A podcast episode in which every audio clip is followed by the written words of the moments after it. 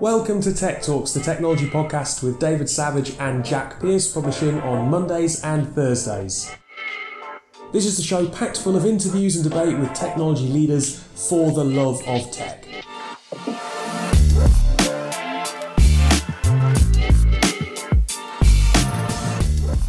On today's Tech Talks, we have Jason. He is the Chief Transformation Officer from Wavemaker. But before that, hiya Jack. Hello. How is your Friday progressing? Yeah, last day ever in the Harvey Nash office. That's a lie because you'll probably be here next week to record some podcasts. Last day ever as a Harvey Nash employee. We're gonna have to get you registered as a guest. You're gonna have to get me, yeah, every week. You're gonna have to go to the reception. be Like, Jack, come up again, please. It's gonna be frustrating. Yeah, a little bit. I mean, God, imagine taking five seconds out of your day to make sure the podcast runs smoothly. Hey? Maybe I could go down to the drift instead. Yeah, maybe, maybe, maybe. We've had some good recordings in the drift. We've had some bad recordings in the drift. So But there's always good coffee. it's always fantastic coffee. Only sometimes do we get a chocolate brownie with it, though. Yes, yes. Oh, true. speaking of chocolate brownies, I ordered a Deliveroo last night. Mm. Got a free chocolate brownie with it. Really? What did Yeah, you order? I ordered just a burger and chips from Dinosaur Burger. Really nice in Mile End. I've never heard of Near me, dinosaur yeah. burger. And I tried to Google Maps them, and I couldn't find them anywhere. I literally think it's someone's kitchen. Why? Why? Hang on. Right. Why dinosaur burger? Why? Why? I mean, do they do like I don't know, Tyrannosaurus Max? Dinosaur Burger came. So I was on my own last night. Rosie was out, um, and I forgot to pick dinner up on the way home.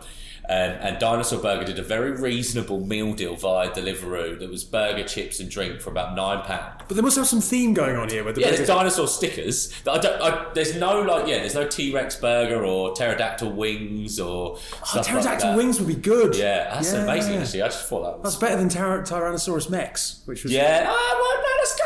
I'll give you that. You've got a bit of a pun in there, but yeah. So anyway, um, yeah, got a free chocolate brownie with that. I was well happy. Very nice, very nice. Um, obviously, this is going to be going out on Monday when Yes. we will be the best of Fremenies. Yeah, I know. We're um, our teams play each other. I think one of us was on holiday when we played each other last. I don't remember us talking about it. No, It was a Xhaka long range goal that I think was the difference on that day. I have no expectations. Uh, I mean, we Arsenal have to win. Like we have to win all of our remaining games. You know, um, you're Newcastle safe from relegation now. Yeah, more or less. Not much to play for. Uh, so who knows? Um, most people probably forget that I'm a Geordie, given that my accent has long since disappeared, or I never really had a particularly strong one anyway. Because you're a posh Geordie.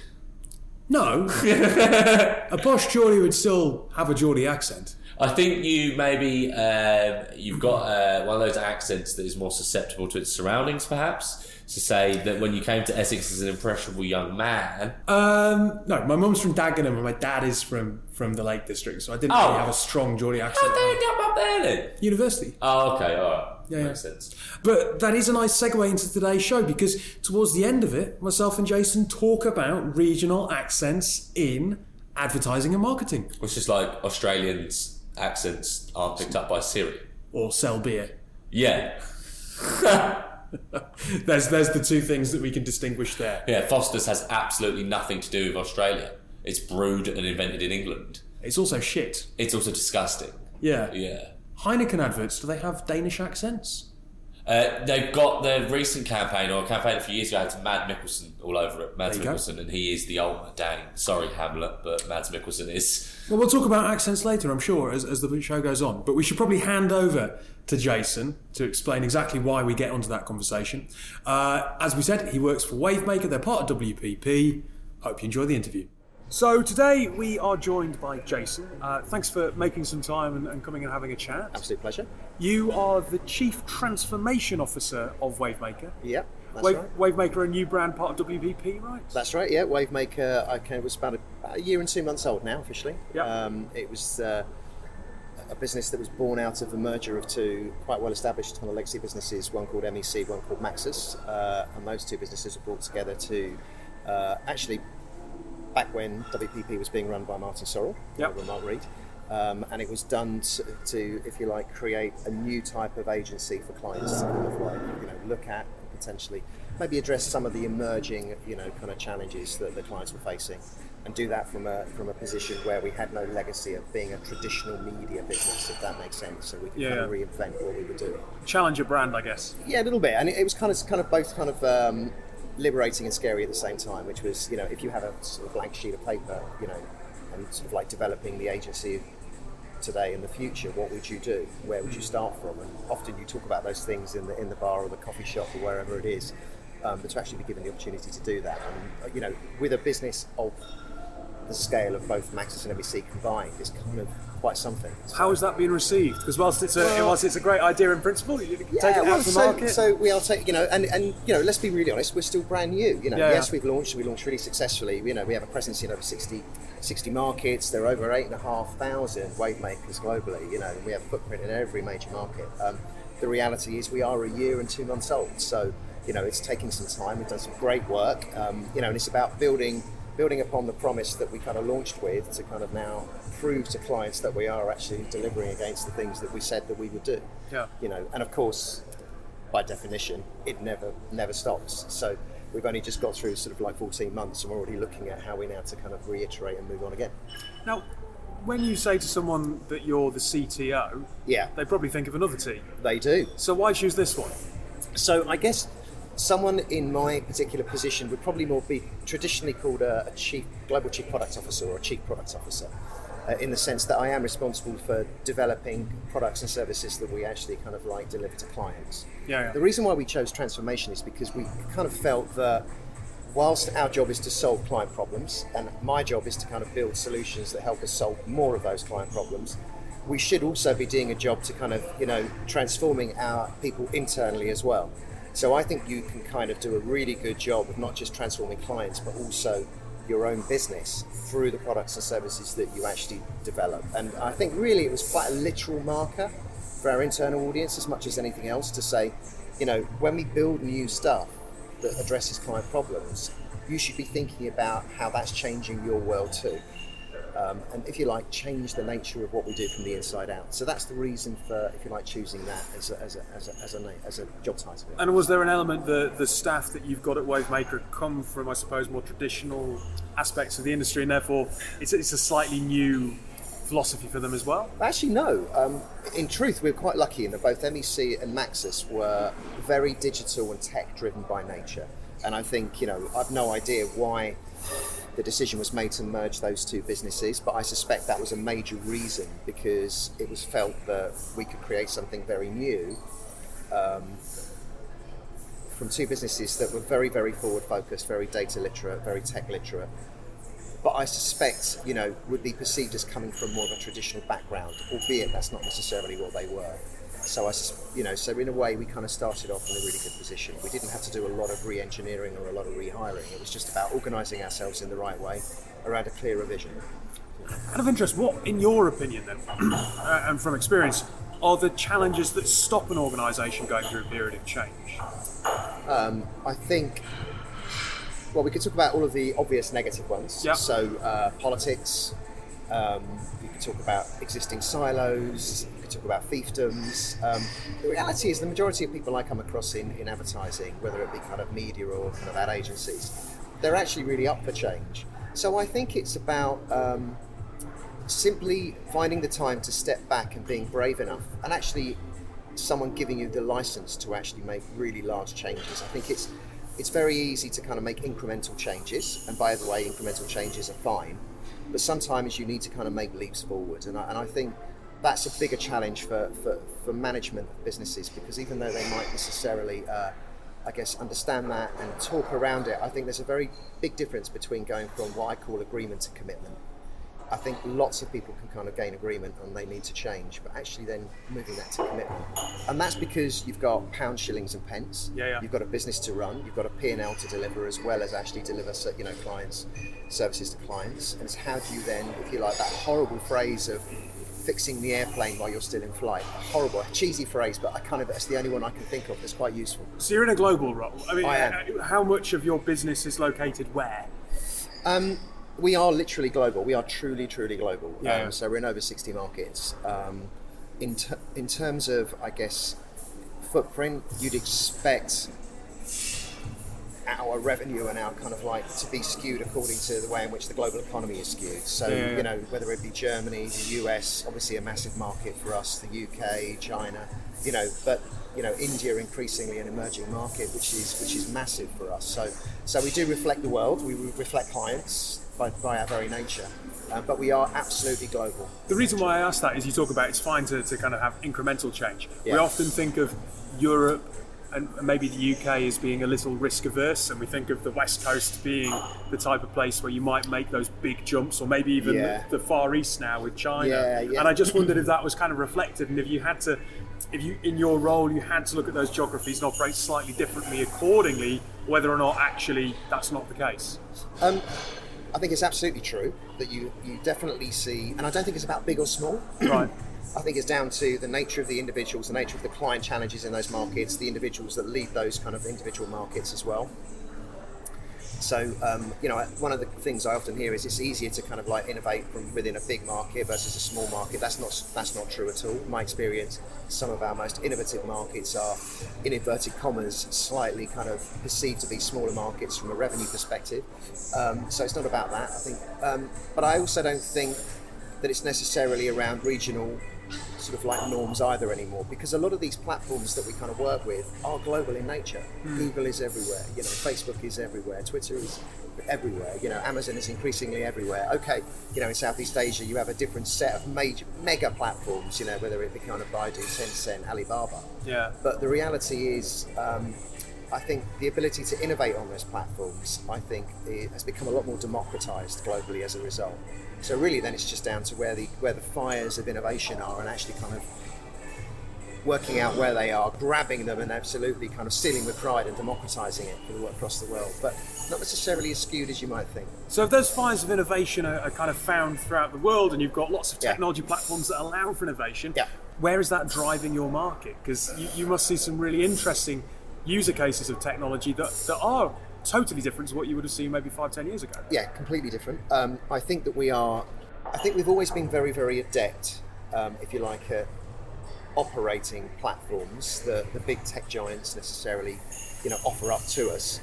I think what's really shifting is actually not just operating on those tech platforms, but working with those platforms uh, in a very innovative and bespoke way. So I'm not saying hacking them, but you know, because that's not what I mean. But you know, not just kind of doing an operational job, but really innovating and actually working with them to say, have you actually thought about using your platform in this way? And we've had this idea, and I think that's a big shift, if you like, um, from a tech platform perspective. I mean, I'd say agencies have always been pretty good at finding ways to break things, and I mean that in a positive way and innovate. So it's not as if it's something that's a newly a newly acquired behaviour for us uh, across the industry. Advertisers Yeah. have surely got to think about their customers in a, or at least there's probably pressure on the industry as a whole to think about customers in a slightly different way. With Sir Tim Berners-Lee taking up Yeah. the kind of the open web um, Yeah, campaign, for want of a better word, Yeah. off the top of my head, and, and people also questioning ownership of data. Yeah. Um, there's a lot of pressure from organisations like Doteveryone as well to think about the responsible Yeah. uh, tech angle. Um, and, and they're talking about, you know, don't build tech for the individual, build tech for society. How's that? How is all of that dynamic then impacting you and how you help guide your clients? Well, do you know what? I- What's quite interesting is um, the whole kind of um, brand safety explosion that happened a few years ago. I think has really brought to the fore, um, albeit these voices have been in the you know out there for some time. I think you know you've got to understand. You know, a lot of these platforms, and especially some of these big shifts in, in focus, have only really happened in the last ten years. Um, so it's relatively new and nascent, and I think the industry I suppose, was catching up with how they actually kind of worked with these platforms in a, in a, in a way that was both effective and efficient for their bottom lines, but also responsible. And I think the privacy explosion that happened really brought to the fore some issues that have been bubbling away and you know had been you know being discussed in sort of like forums for some time, but they mm. became national. They became you know very public, and I think we all have a duty of care as a result of that to think about how we are using technology responsibly, how we are using data responsibly, and certainly, I you know from the clients that I speak to, that's massively high on their agenda. It's almost item number one, simply because they you know they all work they all exist in an environment where you know they need to actually be trusted by consumers. You know, it's a mass, you know, it's a massive reflection of their the value they add to consumers' lives. Mm. And you know, if there's any element of what they do that erodes that trust, it fundamentally undermines what they're about as a business, irrespective of how good or not their pro- you know product and service can be. So, for me, I think it's had a massive impact, and I think it's right up there in terms of number one. You, you mentioned there, kind of talking about data and its use and, and responsible use of data. Well, yeah, Before we hit record, we, you described data as being the unsexy conversation. yeah, it is. Yeah, And obviously, responsibility doesn't tend to go with the word sexy, but there we go. yeah, it's Uh, true. Why is that the case, though? Because to unlock stuff like AI and all the funky stuff that we can build now, you need good data. Everyone's familiar with the concept of Yeah. bias in, bias out. So, Yeah. why is it that data is still seen as this unsexy thing? Because you'd imagine that to an organisation, it's the bit that they, they are really focused on getting right. And they are, but I would say that as an industry, there's an awful lot of column inches that are either spoken about or written about or vlogged about uh, around the sexier elements, whether it be AI, ANI, machine learning, algorithms, etc. And you know, and there's an awful lot of discussion around you know the benefits, the very clear benefits that those things can bring. But I think there's an assumption by people that the algorithm is built on a data set that's absolutely you know, fit for purpose, and that someone somewhere within that supply chain or that value chain has done a very good auditing job. Um, and I think that assumption is is something that we need as an industry to absolutely challenge and make sure that we're really comfortable with the data that sits under it. And it's, you know, my first job in this industry was actually for a lifestyle database company. So, Yeah. you know, I've always been around data. It's never necessarily been seen as a, an interesting or sexy topic.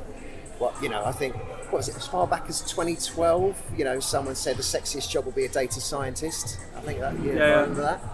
Um, I think that's kind of true, but we need to make them sexy. You know, even the way in which we used to talk about the industry, above the line and below the line.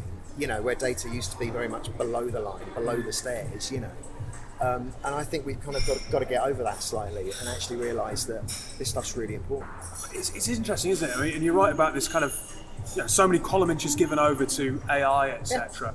The entire growth of the industry up to this point has been built on the fact that consumers are happy to use Amazon, etc.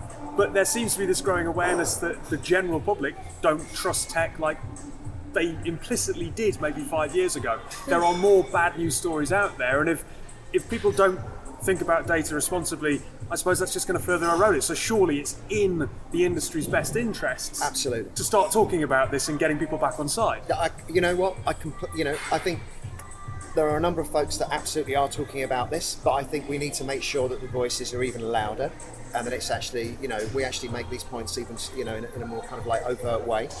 Um, and that's not to sort of uh, because you're completely right. You know, consumers will actually, you know what, consumers are pretty savvy. Actually, you know, there's an assumption that people don't understand what and how their data is being used, and I'm not sure that's necessarily as true today as it maybe has been. I think it might be a bit of a lazy assumption. I think it. I think it's an assumption that we should challenge. Right. now, I think people are more informed than we give them credit for. Okay. Um, but what I do think is that um, we absolutely need to make sure that we act responsibly, not to erode that that trust even further. You know, there's an implied assumption that Amazon will be treating my, do- my data responsibly, and the value exchange I get is tailored experiences and recommendations. You know, people are pretty pretty fait with that actually. You know, um, but you're absolutely right. We do need to make sure that as an industry we're challenging data practices that we are actually kind of like when we talk to sort of like businesses and they talk to me about you know their targeting capabilities. You know, and the question is, well, where did the data come from? Yeah. You know, and if you can't tell me how you how you got that data and you know how it more importantly how it's being modelled and used and audited, I've got a question mark on you know you, I've got a question mark over whether or not it's the right thing I should you know for my client. So if we get away from the from the grown up conversation for, for a minute and finish on something a bit more fun. you were talking about sonic triggers before we hit record, which was a new idea or, a new concept Well, to me. it's not- it's not- I just- I think- yeah, I just thought, what, what are you what are you working on with clients at the minute so- that, so- that does sound a bit more Yeah. interesting in terms of the attention grabbing headline stuff? So I guess one of the one of the absolute joys, true joy of my job is that I spend, you know, a fair bit of time thinking about the future. Right. Not necessarily completely kind of, you know, crystal ball gazing, but you know, what are those trends that we're seeing that might really become more, you know, major over the next sort of three, five years. You know, there are a whole bunch of them, but you know, one of them clearly is voice. You know, and we've seen Alexa, and yes, it's kind of been a bit of a bubble in terms of um, you know it's had a lot of exposure and, and, you know the industry's now moving on to other things like augmented reality you know hololens you know is beginning to kind of resurface again but we shouldn't actually forget uh, voice is a, what I call is a mega trend in the sense that you know the way in which we actually navigate decision making will be done through voice. It's interesting to me, for example, in,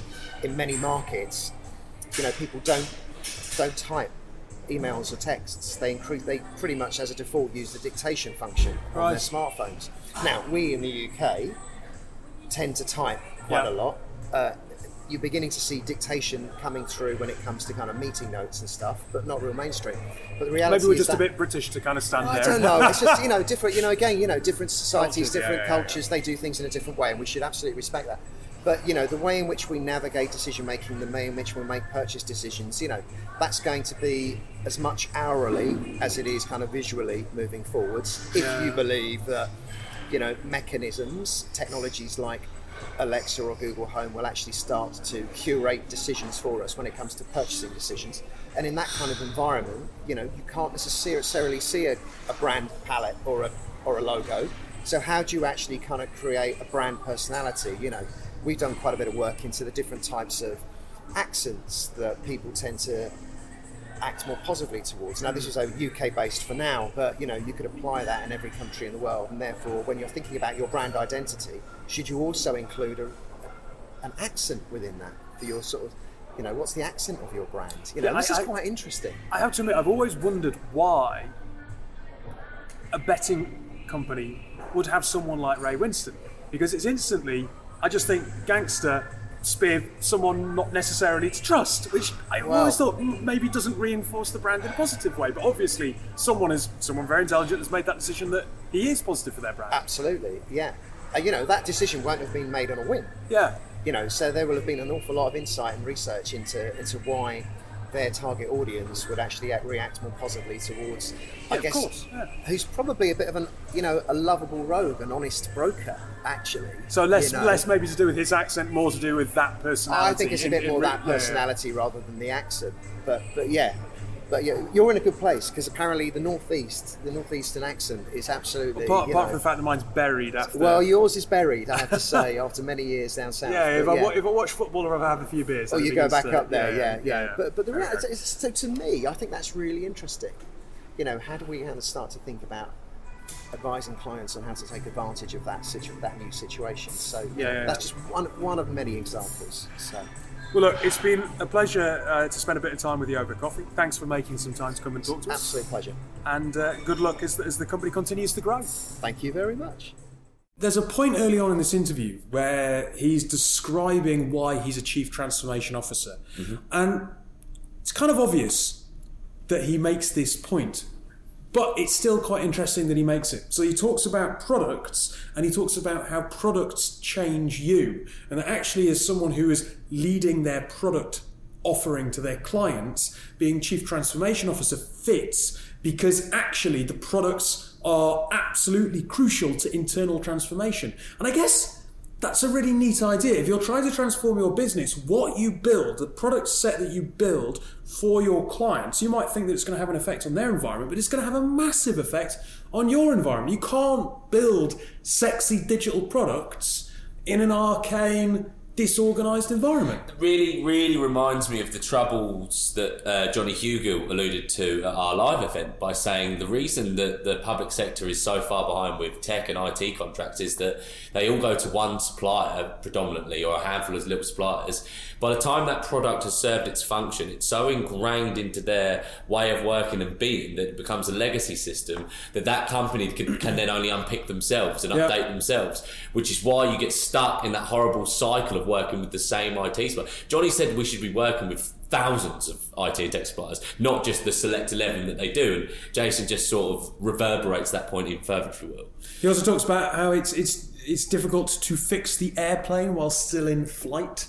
I love that analogy. It just made me think of Father Ted, uh, the episode Tentacles of Doom, where Dougal's out trying. No, Ted's trying out to to to fix the airplane with some sellotape. I mean, I, I know Father Ted. I, I Not could- recording that episode. Not recording that specific episode. Go watch it. Yeah. Go watch it. Um, but he talks about the fact that you sometimes need to make giant leaps forward. Incremental leaps are all very good and whatnot, but you need to make giant leaps forward as an organisation. I mean, And- Neil Armstrong didn't say this is one small step for man, one incremental step for mankind, or whatever he no, said. No, he right? didn't. Yeah. No, he didn't. It definitely wasn't an incremental step. No, it wasn't. Um, but there we go. Uh, but he goes on to talk about how agreements to commitment is part of that step. So you can get agreement at a senior stakeholder level. Mm. Getting commitment to actually drive through that change, different ballpark. Yeah, I mean, again, sorry to keep harking back, but that's almost like the ideal flatmate scenario, isn't it? They got the chairman on board who was committed to that product. Yeah. And it's all well and good for a, a board or a C level group to sit there and say, yeah, we, we like that, that could work. But if they're not going to help you follow it through and ensure that it, you know,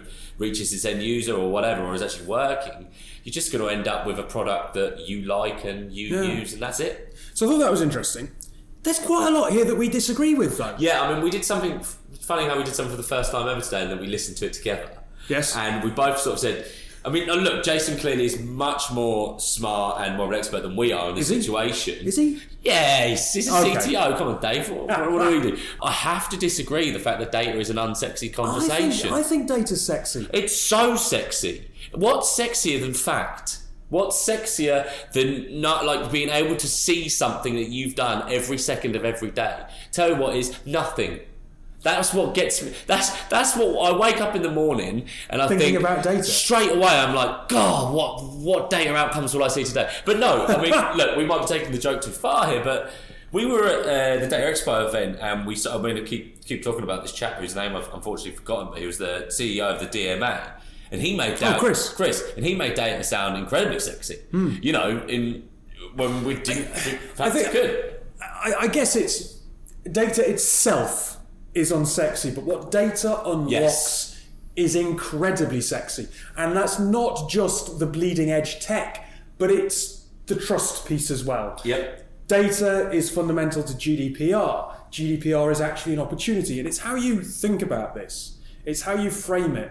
Um, and I think it's a shame that people might think of data as being unsexy because it misses what it enables you to do as an organisation. I mean, yeah, I, I, I think data is incredibly sexy, but the conversations around it are so too. I mean, it's almost like when you talk about data now, it's almost like you're talking about either a trustworthy ex-boyfriend or an untrustworthy ex-boyfriend. When when Jason says that it's not as sexy in comparison to writing about AI and machine learning, that's bang on. Of course, it is. Like it's sexy to write about the fact that you can either a be killed by a robot or b fuck a robot. Is a definitely sexier conversation than having like. What- I'm not. I'm not sure that is sexy, to be honest with you. You haven't seen these robots. Okay. Um, what about this implied assumption that Amazon will be treating my data responsibly? That that's interesting, right?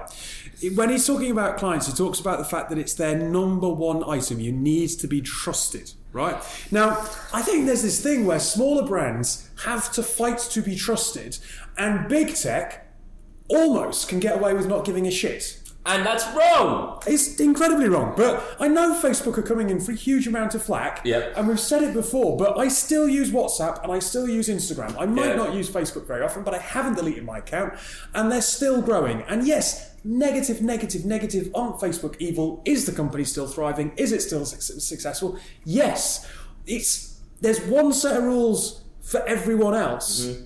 and then a completely different set of rules for those big companies in the stratosphere. Of course, because they get tax breaks and they'll threaten to move and I know, lose but- loads of jobs if they don't. But I think the thing for me is Amazon aren't trustworthy. I can't trust a business whose founder's penis I've seen in a photograph. You know, I haven't. If he can't even look after his own dirty pictures. What, how am I going to trust him with my dirty pictures? You know, it's not that I have any. And ask Rosie, believe me, I don't. Well, we'll, we'll find out next week. Yeah, when I'm- spoiler. Anyway, go on.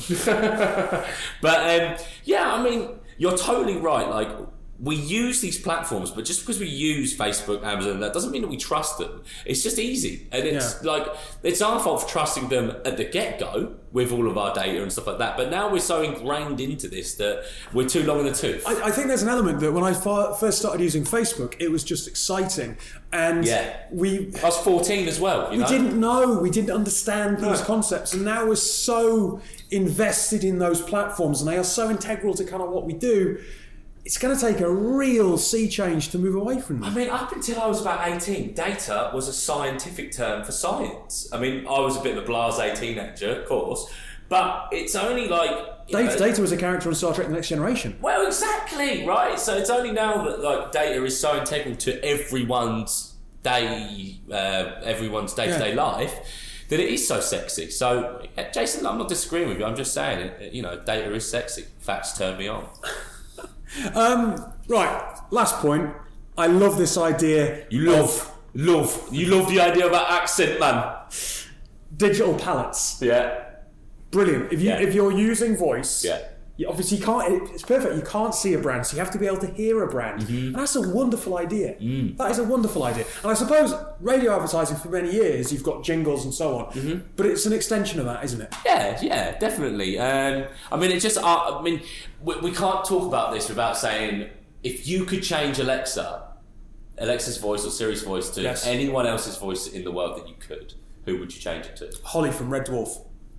You'd have to choose something fucking obscure that only someone. That's not obscure. know. Uh, not, not all of us watched Red Dwarf and Father Ted. Some of us were brought up on different comedy that wasn't on, you know, But you- BBC Two. you know who Holly yeah, is? of course I know. Yeah, I know. Red You're just making a point when you know exactly what. No, about. know, but I mean, at least go Craig Charles if you're going to say Red Dwarf. Like he's got. Well, no, he's not the computer. accent. No, I know. Okay, right. So Holly you is the computer. Wait, but all right.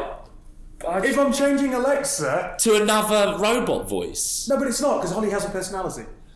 Be brilliant. So, see, all right, fair enough. Whatever. I would say Scarlett Johansson because of how well she does in her. That's exactly the same thing. It's just No, it's a not. more relevant, recent example. Holly is a bit more, you know, niche. All right, maybe then. What about no? But I'm thinking like you've got to go like so. When I was very young Yeah. and I was watching incredibly inappropriate TV, I used to watch a TV program called Strutter, right? And it's done by a man called Paul Kaye, who's quite relatively famous English actor. Yeah, all yeah. compete on Blackball. Dennis Pennis, isn't it? Dennis Pennis. Yes. So anyway, his comedy creation after Dennis Pennis was a uh, bloke called Mike Strutter, Yeah. a New York soprano kind of gangster, who basically did "You've Been Framed."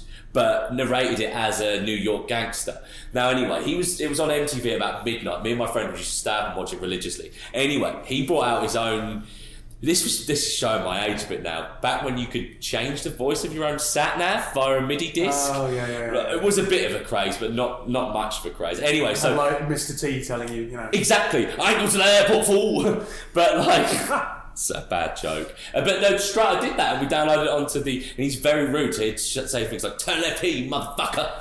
Right. Brilliant. So we're going to go to the advert break, but I want the listeners to get involved with something. Hmm. I'd love it if someone actually did this. I want someone to get in touch with us, um, ideally probably through Twitter, if you're listening. Yeah. Right? At tech double underscore talks.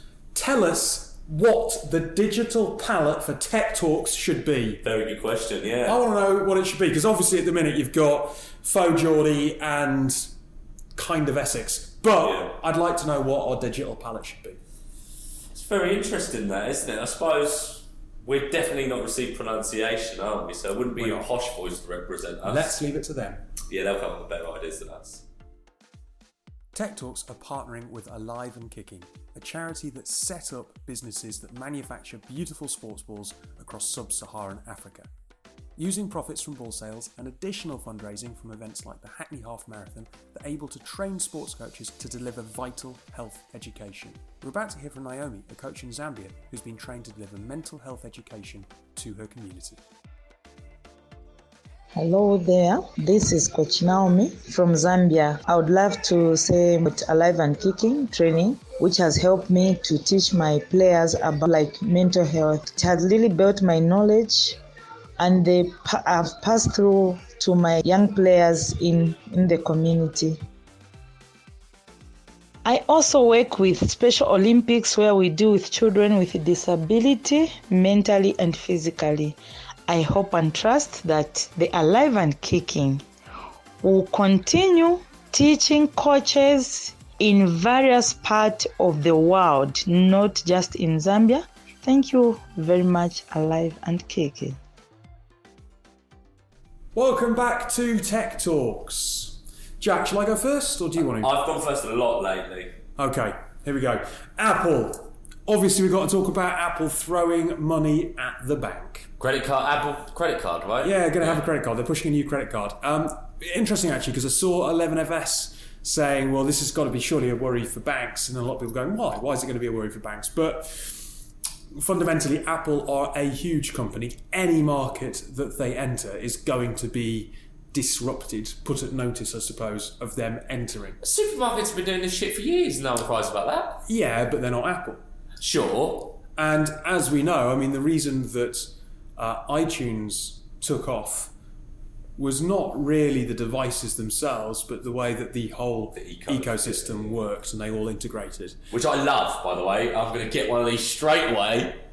Well, I suppose that they they're going to have to make it more appealing than adding your bank. At the minute, someone will probably go, well, if I can add a virtual card via Apple Pay, no. You get. Um, I was reading. You get um, if you buy an Apple product, or if you buy any product using the new Apple Pay with the Apple credit card, you get two percent cash back. But if you buy an Apple product, you get three Three percent. percent. That's right. So the company's offering two percent cash back, paid daily on any purchase made with the card using Apple Pay, Hmm. and three percent on a purchase made with Apple itself, including the App Store and Apple Music. For purchases made in stores and online that don't take Apple Pay, of which there are a lot, the rate's lower at one percent.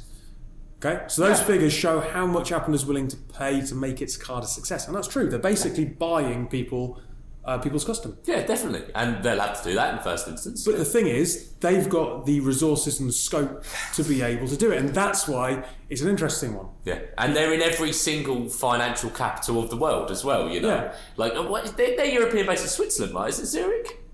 I don't know. I'm not sure. I think it might be. Uh, Well, they definitely have a, a function there because I mean, yeah, this is just. Um, do you know what surprised me most? That it's 2019 and we're only just hearing about it now. Yeah, but I suppose if you think about it, I mean, when was the last time that Apple did anything particularly innovative? In, uh, particularly innovative.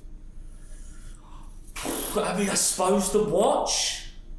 I- I- mm, I mean, they're far behind on the old home voice stuff. There's no, there's no Alexa. There's no in-house Siri. Yeah. Um, the watch was pretty. Well, how old's the watch now? Four, five years? Yeah. But it wasn't. It wasn't all that. No, no, I don't know many people that have got it. To be honest. I think people still prefer Fitbit to it. Yeah. Um, yeah, I mean, it's been a while. I mean, this alongside the news that there's going to be the Apple Plus TV channel subscription uh, is another sort of, I think, you know, it's not Steve Jobs levels of innovation. Tim Apple, as, Tu- as Trump calls him, is doing a fine job. Did you see who they've partnered with for this, by the way? for credit card stuff? For their card, yeah. Uh, Revolut? No. No, I'm really excited. Go on. Goldman Sachs. Oh, fuck's sake. Yeah.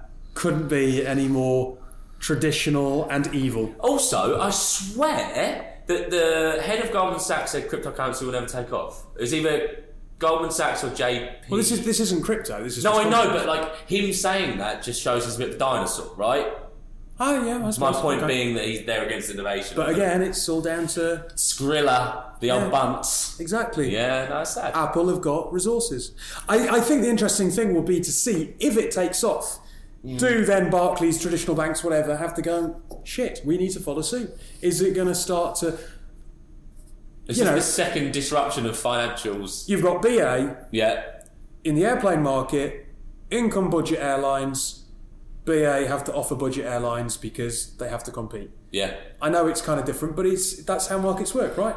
I mean, yeah, I, I, I struggle to sympathise with large banks having to innovate and circumvent round to keep up with Apple now because large banks are disgusting corporations that steal people's pensions and savings to, to, to pay their bonuses and Yeah. stuff. So, fuck large banks, first and foremost. Not Lloyd's. If you're listening, Lloyd's, you're my bank. Uh, You don't want to be you don't want to be like uh, blacklisted. um, they've been disrupted once. We see Revolut, Monzo, and a few others doing good Starling. stuff. Yes, darling. you know. Um, and I, part of me almost thinks like you get all those big banks in the room and go, oh, that's cute. They're trying to keep up with us, but they'll never have the pull and the resource that we get. And now Apple are going to come along and say, actually, we've got more pull, more resource, more strength, more ingrainedness in people's lives than you. So, Yeah. yeah, fuck big banks. We talk about trust a lot. People inherently trust Apple, and they trust they trust Apple more than they trust Android when it comes to things like paying for stuff like apps because they feel that they're more heavily regulated. so that's only going to play well. Yeah, the Android marketplace is a joke. You don't hap- trust you don't trust apps on Android, but you do Yeah. trust apps on, on, on the iTunes on the What App Store. What have Apple done? And sorry for sounding like I mean I might be naive or totally forgotten it, but as big as the Cambridge Analytica scam sort of thing, as big as an oil spill, uh, nothing strikes out. You know, Steve Jobs was a bit of a tyrant in his time, but he never, you know, was caught up in a Me Too kind of fiasco or anything like that. You know, what have Apple done to make us not trust them almost? You know. That's a good question. Sure there's sure a lot done- there, yeah, yeah, yeah. yeah. Look, before we move on to your article, I just wanted to uh, give a couple of shout outs because we did ask people to rate and review the show. And people still rate and review the show, please. Yeah. But we've been told by TFM uh, 1402 that we're funny, informative, and totally relevant. So thank you for the kind comment. You're totally wrong, but there we go. Uh, and TechGal123 loves the show. Um, Who would have figured, eh? Confession. You're both of them? Tech Gal one two three is Rossi. Oh, well. Doesn't matter who they are. Tech Gal, I came up with that nickname as well. I was just like, don't put my real name down. I was like, oh, because you feared that someone else would have it. And I was like, oh, I'll put Tech Gal one two three down then. Oh, I think I'll leave that fake praise in there. And my one, I actually says for my review, it says Jack Pierce wrote this. That's transparent and obvious. That's fair. Uh, do you know who Finn's dodgy leg is? No, Finn's dodgy leg. Enjoy this podcast laid back style, but allows you to deep dive on the issues with the guests. Perfect. Thank you, for Love it. Yeah. Love it. Um, and Sabrina Johnson, who actually I know is not someone who works for Harvey Nash. She works for Drivy, um, who are coming up on the show recently. Uh, recently, soon. Hmm. Um, very informative on the technology side. Look at this, Jack. I know we're making waves, mate. Look, I actually really do appreciate everyone who's saying nice things to us. Um, it shows that we're not wasting your time as well as ours. Uh, please do continue to rate and like the show. It's very kind. Yeah, yeah, do because you know the higher up the charts we get, the the bigger our egos get. Well, certainly yours. Anyway, what's Yeah. your article? Uh, I mean, I'm going to do it straight from the brain because I've seen it in knocking around in the news this week. I actually put it in our WhatsApp chat, but I can't be asked to open it. You've forgotten. Buddy Holly, Buddy Holly, and Roy Orbison are touring next year. This year, Hang on. yeah, They're dead, right? they are both dead. yeah. So our friend Sanj at Tiger Heart will be pleased to hear that there's another hologram tour going. Uh, he did the Tupac hologram Coachella about six, seven years ago. So he's doing it, right? No, no, no, I don't think it's him. Oh, well, he, might read not that be, he might not be pleased then. Well, no, but he's probably like, oh, sick, someone's copied my idea, or he's probably Okay, okay. I don't know if he's done it. Shit, I should have read that up actually. anyway, the point being that these hologram tours never took off. It never happened. And now we're getting. I mean, look, I like the music of Buddy Holly. I love the music of Roy Orbison. They're not two people that I would rush out to go see their holo. They're quite stiff and wooden when they play Wasn't, live. wasn't Roy supposed to be a bit of a weirdo? Roy Orbison is a tragic hero. I mean, I don't know the ins and outs of his life entirely, but I do know that he built his family home and his whole family burnt to death in it. And he wasn't in it. Great story. Yeah. But he drove all night as well, so. Just to get to you. So where, where are they touring? I suppose they can. Ah! Tour, I suppose they can tour anywhere. Yeah, yeah, the moon. Um, so we have October 7th, Dublin. Uh, this is just the UK leg of the tour. So yeah, everywhere you've got Dublin's become the UK. Like Brexit Or in whatever. reverse. Ah, fuck off. Dublin, Belfast, Newcastle, the Utilita Arena in Newcastle. The where? The Utilita. They Arena. must have renamed it from being the Metro Arena because there is only one arena. Cool. Apollo. Uh, we're in London for Hammersmith Apollo in London is where they're ending their tour. So they're not expecting it to be a Wembley crowd pleaser tour if they're doing it at Hammersmith Apollo. But it's quite sweet. And you know what I like about this is, and sorry if I sound condescending to older generations, whereas in the past I've been horrible to older generations. But if you're if you're a fan of these people, you uh, remind you of your parents and things like that. You know this sort of very fifties specific sort of doo woppy soft rock music. And you don't go to that many gigs anymore, you know, you, feel isolated from it and stuff like that. This is a great night out. You know, you it might be a bit weird to see them, it's like a hologram, but you know, you'll be amongst people who've got similar interests to you. I just think it's a really good, sweet idea. I mean, I wouldn't have chosen either of them two to do a hologram tour if I'd have done Elvis. Like, please, you'd have sold out Elvis in a heartbeat. But probably a lot harder to get the image rights for Elvis and stuff like that. Yeah. But yeah, so I just think it's a, it's, it's a cool thing that, I mean, I might even go along to it later in the year. My friend Joe, who sent me the link earlier. You enjoy that? Yeah, let's just hope I. Uh, quick pick of another Roy Orbison pun. I don't have to drive all night to get there. Same joke again. Look, have a lovely weekend, every. Oh, hang on, that Oh, was no. Monday. I hope you had a lovely weekend. And hopefully, I won't be running scared after the Roy Orbison show. God. Ah, There we go. Right, um, Jack. Best of luck in the new job. I'm Yeah. actually, I don't know why I'm saying that because I'm going to see you next week, and you're off next week. So yeah, we'll, sa- we'll save that for next week. yeah, we've got uh, we've got a big day out on Monday, haven't we? We have. No I spoilers. Think, I don't think we should say anything just yet. No spoilers. Um, but if you follow our off Instagram feed or our Twitter feed, you'll work out why we're saying that come Monday evening. Hmm. But until then, everyone, ciao. Ciao, Bea.